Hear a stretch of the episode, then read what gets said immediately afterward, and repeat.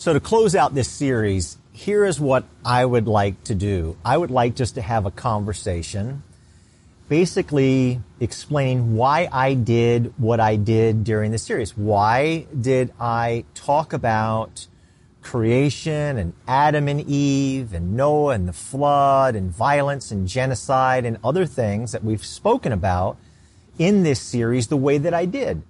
Uh, the way that maybe somebody who was raised in a church in the United States of America sometime in the past 30 or 40, 50 years, whatever, uh, in, a, in a different way. Why would I do that?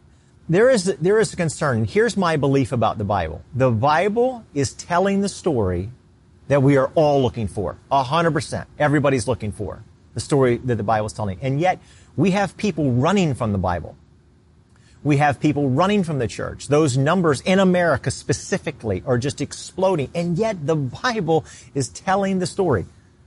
The Bible is telling the story everybody's looking for, but we're running from the Bible. So is there something that we are misunderstanding?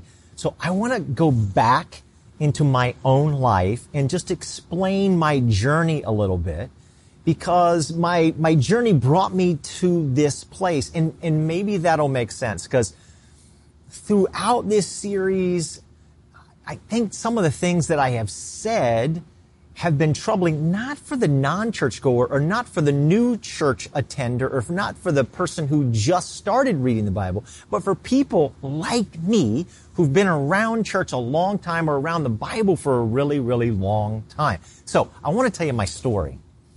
How I got to where I am. And again, my concern is that the Bible is telling the story everybody's looking for. The whole world needs to hear it, and yet people are running from it. And that is breaking the heart of God. So here's my story. I grew up in a bubble. I grew up in a very nice, warm, comfortable bubble where nobody challenged the Bible. The Bible says we should always be prepared to give an answer. I was fully unprepared to give an answer. I felt like my church never prepared me to give any answers. And you know what? I don't want to blame my church because maybe it was just me. maybe I wasn't paying attention. Uh, maybe I was just zoned out during all the messages or whatever. Or I could blame Krista because many people know this. I've said this before. Krista and I grew up in the same church. And if she wasn't so beautiful, I wouldn't have sat there gawking at her all the time, maybe paid attention to the Bible. So whatever reason. Let me not blame the church totally, but I was fully unprepared. And I was in this nice bubble and everything, nobody said contradictions, nobody said problem, nobody said boo, right? Everything was fine. I go to college and it's just more of the same. The bubble just got bigger. It just got more comfortable. And I remember, here's something, an incident that really stands out in my mind. It's very important actually. I was in a preaching class. We all, there's 25 students, whatever it was, in this class. We had to preach on our favorite Bible verse and we had to do like a five to seven minute sermon. So we all did it. I remember one of the guys got up there. Oh my gosh. It was incredible. Now he had a Bible. He had a Bible much bigger, like five, six, seven, maybe ten times. It was big. He held it over his head and he slammed it down to the floor. And it was so big and heavy, like the floor shook. And he got up and stood on this massive Bible and he preached his guts out for like 15 minutes. And I tell you what, all of us in class were like, it was so moving. It was so inspiring. We felt like the Holy Spirit just whoosh descended upon the room. People's legs were shaking. Amen. It was, it was just so awesome. And here's, here's, this isn't where my bubble burst, but it's where a question mark entered so I'm sitting there and everybody's caught up in the excitement and the Holy Spirit's and it is so awesome. And I flashed back. I flashed back to just a few months prior to that. In between high school and Bible college for me, I went to a cross cultural ministry school in Wiesbaden, Germany. And in the first day of the class, here's 40 people from all around the world in this class. In between the break, the director calls all the Americans aside and kind of gives us a rebuke. He says, you Americans, when you go back in that classroom, you get your Bibles off the floor. We had all put our Bibles on the floor. He says, that is highly offensive to the other students from other parts of the world. Now, fast forward back to the preaching class again. Here's this guy. The Spirit's moving. Yay, yay, Holy Spirit. We're so excited. He's standing on his Bible.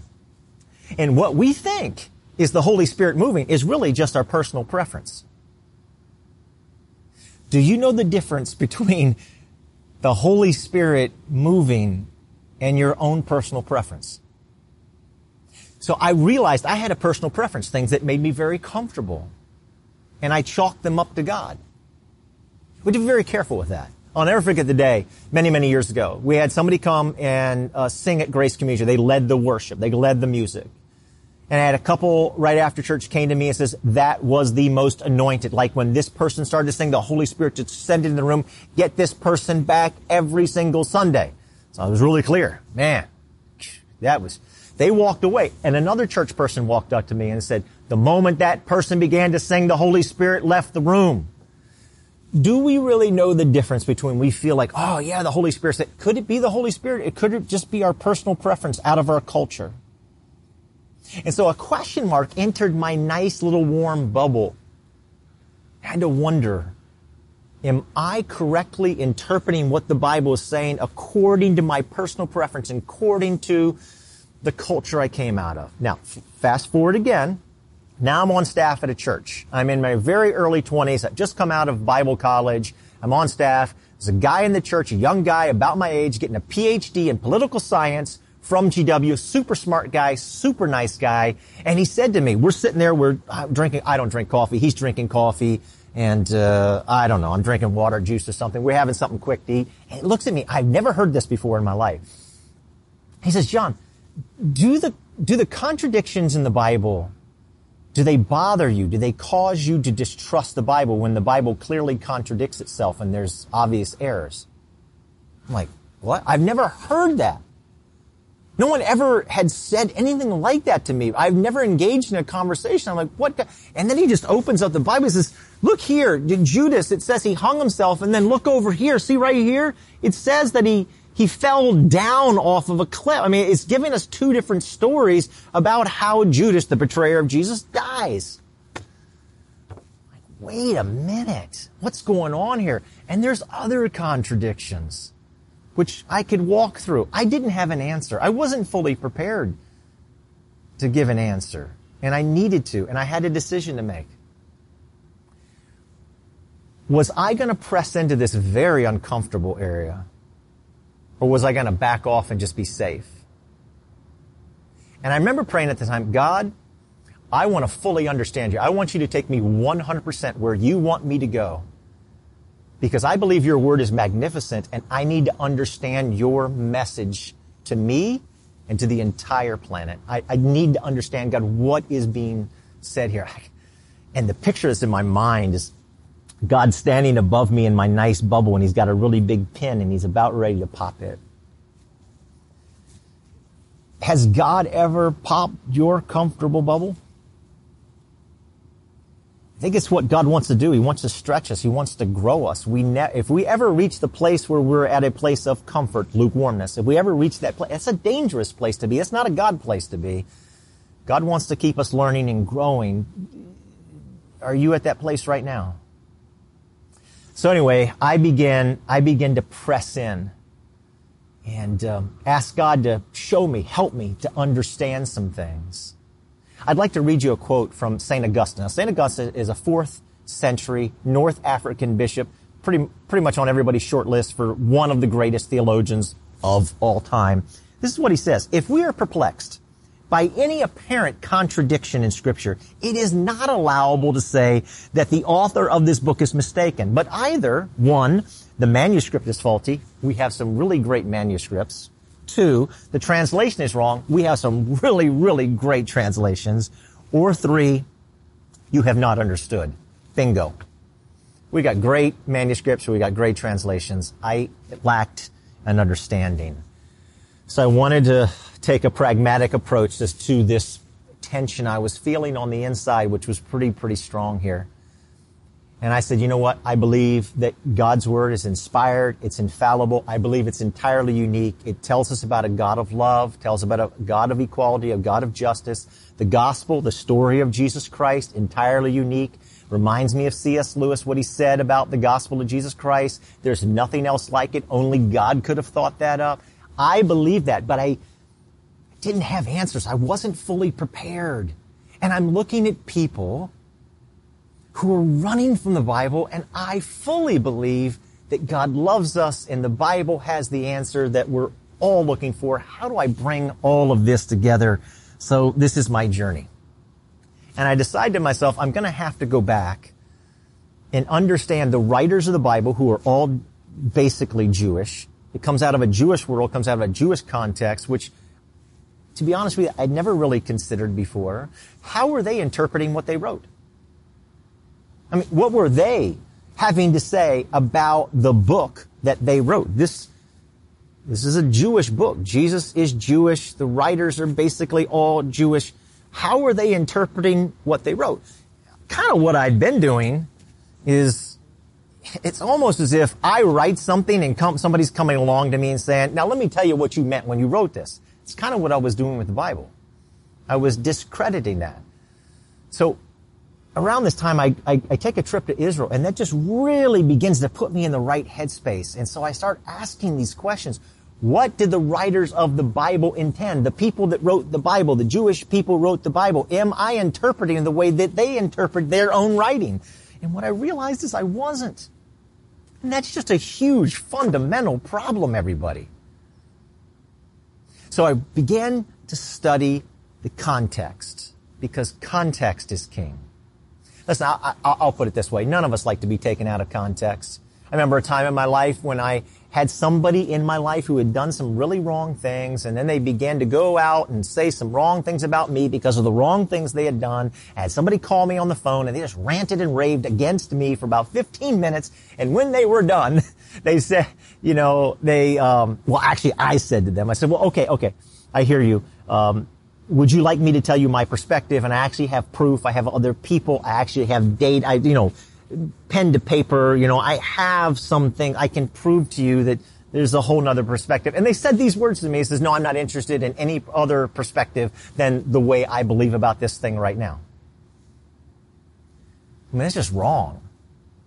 So context is really, none of us like to be taken out of context. You don't like to be, you don't live your life that way. I don't live my life that way we have to be very consistent. But when I came to the Bible, interpreted the Bible, I took it completely out of context. I was totally inconsistent with what I was doing. It'd be like, look, if you were to call up one of your black friends today and say, look, I'd like you to give me your thoughts on our current racial problems in our world, but slavery and Jim Crow can have nothing to do with it. It'd be offensive. Or you to call a historian and say, hey, I'd like you to tell me everything about the Revolutionary War, uh, but the oppression of England and overtaxation can have nothing to do with it. Now go. It's not. It's not going to work. It's not going to work. So I realized I needed to go back and look at what the people that wrote the Bible, the Jewish people, what did they mean when they wrote what they did? I needed to be consistent with that. So I want to read from a 12th century Torah scholar recognized as one of the greatest Torah scholars of all time. His name is Maimonides. This is what he says. Now, on the one hand, the subject of creation is very important, but on the other hand, our ability to understand these concepts is very limited. Therefore, God described these profound concepts which his divine wisdom found necessary to communicate to us using, ready, allegories, metaphors, and imagery. I never considered that. So during this series, why did I do what I did? When it comes to the topics of creation, Adam, Eve, the flood, violence, genocide, the age of the earth, what I realized is this. The people who wrote the Bible, the Jewish people, were not interpreting the Bible the way I was interpreting the Bible. And that was just a fundamental problem. So I needed to figure out what they meant when they wrote what they did. And what I realized is, is they didn't mean back then when they wrote it or even to this day. They didn't mean it the way I was interpreting it. So I had to go through a very difficult, stretching, bubble bursting time because that was just, that was just the truth. So the reason why I did what I did is because I had to go back and figure that out with a correct hermeneutic of putting things in their context. The Bible is Jewish. Jesus is Jewish. The culture that the Bible came out of is a culture vastly different than mine. the Bible is the most intellectually sophisticated piece of literature out of the ancient Near East. And I was rolling up thinking that I could understand it on my own without putting it in the proper context.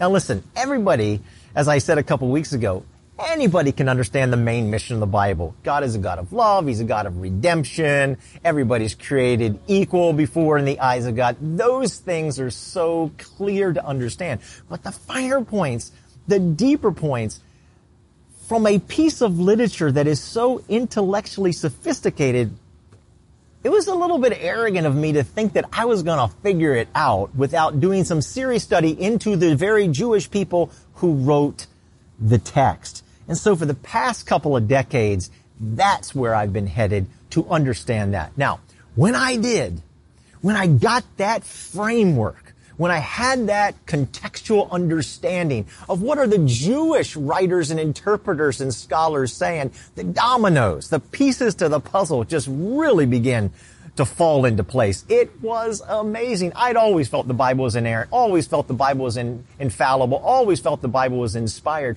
But now I understood that the Bible was far more magnificent than what I had ever dreamed or imagined. Now I realized that it truly had the answer that every single person was looking for, and I stand today in awe of the Bible. But out of my excitement of finding that, what I don't want to do in this series as I end everything off today is to give the misconception that somehow I have the interpretation and you must believe this. I just wanted to share with you, as I said at the very beginning, look, these concepts, particularly for an American church person who has not looked at a Jewish context, which most of us haven't, at least that's been my experience, this is going to be new and it's going to be different. But just to think about it, just think about what is maybe the proper way or the good way or a good fundamental way to look at interpretation or to do hermeneutics, which is basically interpreting scripture.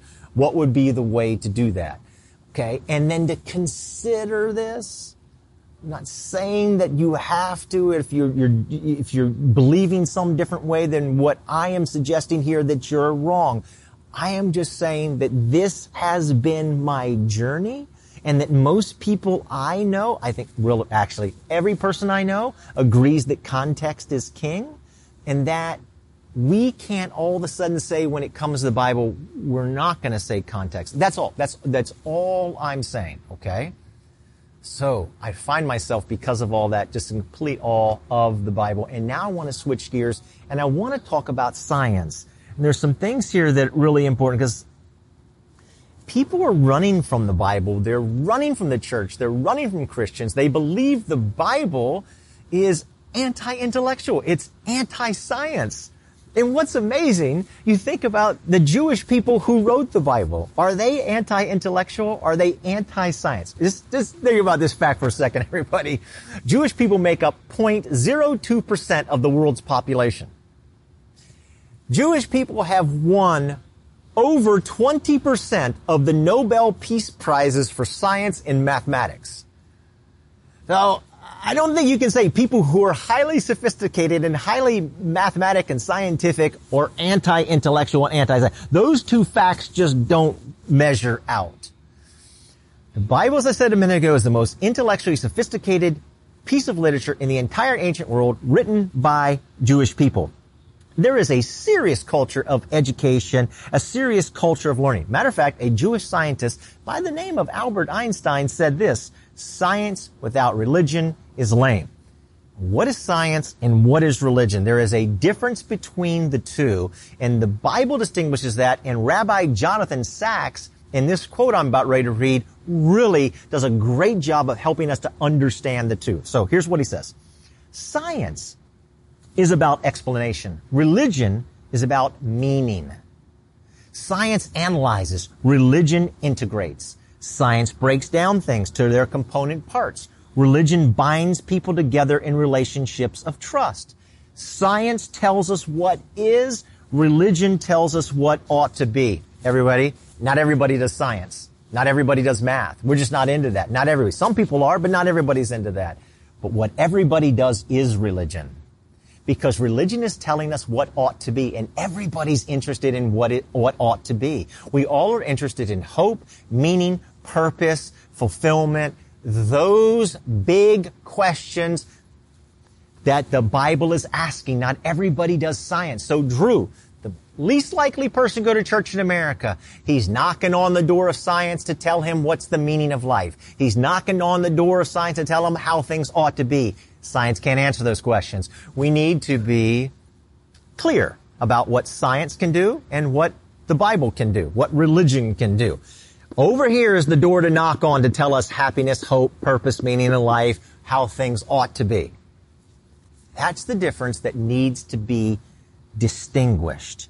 The Bible comes out of a culture of serious education and sophistication. What I was doing was casually walking up to this most sophisticated piece of literature in the entire ancient world and out of context trying to understand it. You think about what the Bible has to say about learning. Jesus is asked, what's the greatest commandment? He says to love God with how? With your mind.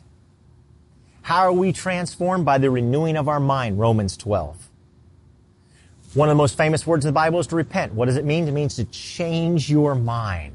Jesus is the Word. God speaks a word and creates. The Ten Commandments are the ten words. This is about serious learning, education, the highest degree of sophistication when it comes to intellectual thinking with rationale. It's how we're transformed. Famous scientist Isaac Newton says this about the Bible. I have a fundamental belief in the Bible as the Word of God, written by those who were inspired, and I study the Bible every day. So science, science in the Bible. There's no contradiction because the Bible in Genesis chapters 1 and 2 is not telling us how. That's science. It's telling us who and why. That's different. Then that's the question every single person is asking. Not everybody is asking about science because we don't all like science, but we all like to know the meaning and the purpose. And that is what, that is the story that Genesis 1 and 2 is telling. So, covenant. The whole Bible is built on a covenant. What's a covenant? An unbreakable promise. What we find is human beings, we keep breaking our promises. We can't seem to keep our promises. And God says, I will always keep my promise. Genesis chapter 1, if you read it in the Hebrew, what you'll find is dozens and dozens of sevens. This sentence has seven words. This sentence has 14 words, all multiple sevens, all over, over and over and over and over again. The word seven in Hebrew is the same root word that comes from a covenant, a promise, a Sabbath, a covenant, a binding. What is happening in Genesis 1? Is it telling us the science of the creation of the world? No, it's telling us that God has bound himself to all of the entire cosmos that God says, I have ma- I'm making an unbreakable promise to you that I'll always be there for you. They will always come and rescue you. If you want to be rescued, I will rescue you out of the mess. It's telling us that the world is filled with chaos, but God is an order bringer. You ever feel like your life is spinning out of control? Maybe it's spinning out of control right now. God says, I will bring order to all of that chaos that's spinning out of control. If you'll trust me, if you'll turn to me. And what did Adam and Eve do? They said, we want to be God. God says, I want you to reflect me. So be God, reflect God, two different paths. We're constantly choosing the be God path, which brings nothing but chaos. And instead, when we choose to reflect God, reflect His character in the world, to live His character, reflect His character, it brings order. It brings the whole world into peace and order and harmony and love and all those things that we desire so much. But we keep choosing the be God path. So God, Genesis 1 and 2, creates a covenant, an unbreakable promise with the entire world to bring order. And what do we do? We break our promise because the whole, so we go to covenant number two, and that is with Noah. And what we find with Noah is nothing has changed. People would choose their own way. They choose to be God. They choose to do their own thing. And the whole world is filled with violence and evil. It's a terrible place to live. And so God says, I'll make a covenant. And now we've gone from the whole cosmos and God says, I'll make a covenant with all creatures. Both human beings and animals. I'm making a covenant. And then Noah does what? He finds himself like Adam and Eve in a garden with forbidden fruit, getting drunk, and a curse. Nothing has changed. And so that covenant is broken because Noah has been unfaithful to it all over again. George Bernard Shaw says this, the ordinary man is an anarchist. He wants to do as he likes. He may want his neighbor to be governed, but he himself doesn't want to be governed. We want other people to reflect God, but we want to be God. Because I want to do my own thing. That's Adam and Eve. That's Noah. Now we move to uh, Abraham, covenant number three. So it was with all cosmos, that's the Garden of Eden, Adam and Eve, and now it's all creatures with Noah, and now it's all nations with Abraham. God says, I'm going to make a covenant with you, and what does Abraham do? He breaks it. Instead of reflecting God's character, all nations, he lies to the Egyptian rulers. Instead of reflecting God's character to Hagar, they mistreat Hagar. They break the covenant. And now we move to Moses and another covenant. So we've gone from all the cosmos to all creatures to all nations and now to one people, the Jewish people. Will you reflect me? And instead they say, you know what? We want to be God. And what do they do when they want to be God? They bow down to the golden calf. They're ruled by the, go- instead of being rulers, Adam and Eve, I want you to rule and subdue the world. They say we'll be ruled by the golden calf, which represents money, sex, and power. And they bow down to money, sex, and total chaos breaks out because they're not reflecting God. They say, I want to be God. Now let's go all the way to David. So we've gone all the cosmos. Then we go to all creatures, all nations, one people, and now one person. You see the narrowing of the covenant? Now to one person. David starts out really well, but he ends poorly. Uriah the Hittite, a Gentile outside of the one people Israel, what does David do to him? He murders him after he has an affair with his wife, Bathsheba. And what is the problem here, everybody?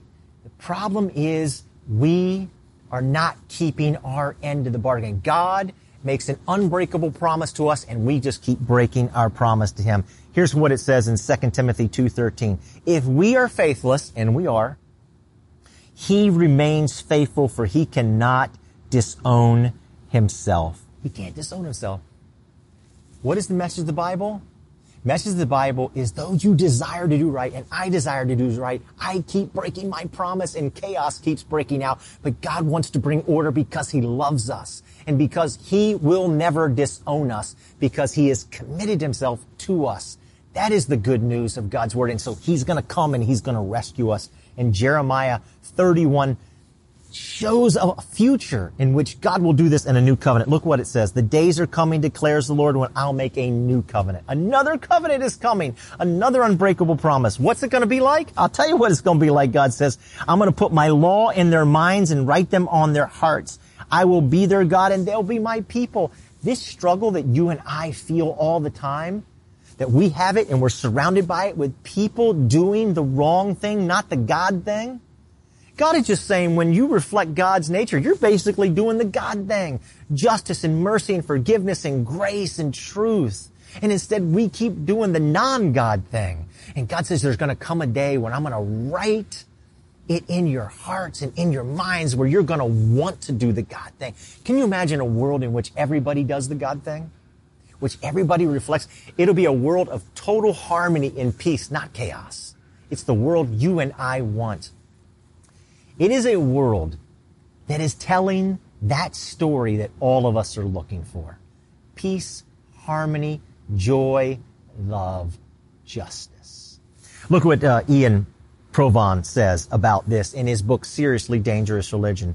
Evil is not inevitable. It is, in the most fundamental sense, temporary. That's great news, everybody. It's temporary. The transformation is universal and it is radical. Now, now he's speaking about Jeremiah 31 specifically. Something fundamental changes in the future. God's law is now found written on the heart and God's spirit is found in the human being.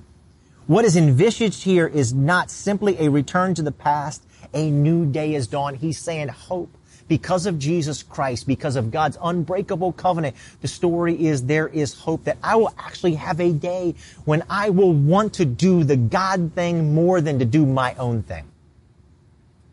That's a great day. That's a day of order, not of chaos. I want to end by telling you a story. The story about a minister, a retired minister in one of the first churches that I served. He was in his 80s, uh, very much older in life, very dignified gentleman. Great voice, great minister voice, so deep. It was rich. He carried himself with a certain amount of class. I mean, for young ministers, we really looked up to him. Now, he had done well in life and he had owned a home. He could have sold that home. He could have rented that home to anybody out. It was a beautiful home. It was in a beautiful neighborhood, but he chose to bless his family, his daughter and his grandkids by allowing them to live in this home free of charge. Free of charge. Beautiful home, beautiful neighborhood. They could live there free of charge. Gifted it to them. One day he called me. He says, John, can you get some of the other young guys from church together um, and help me clean up uh, this home. I'd never been to this home before, and I, I said, sure. I met him there. I met him there with a number of young guys from church. And when we rolled up to this house in a beautiful neighborhood, I immediately knew that there was a much bigger problem what I anticipated. There was trash and junk and just filth all over the front yard of this house, which totally did not make sense in the neighborhood it was in. And when I walked into this home, I had never in my life seen a home treated that poorly. There was trash everywhere. His family had lived there for years and literally they didn't take the trash out. They just dumped it.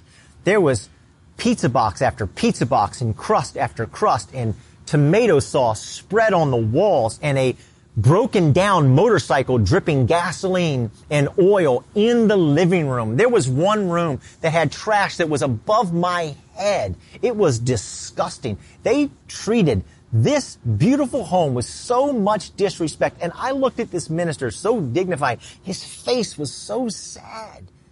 He was at the point of tears at his family who he loved so much had treated this beautiful home with such disrespect. And we just spent hours just hauling truckload after truckload of trash out of this house.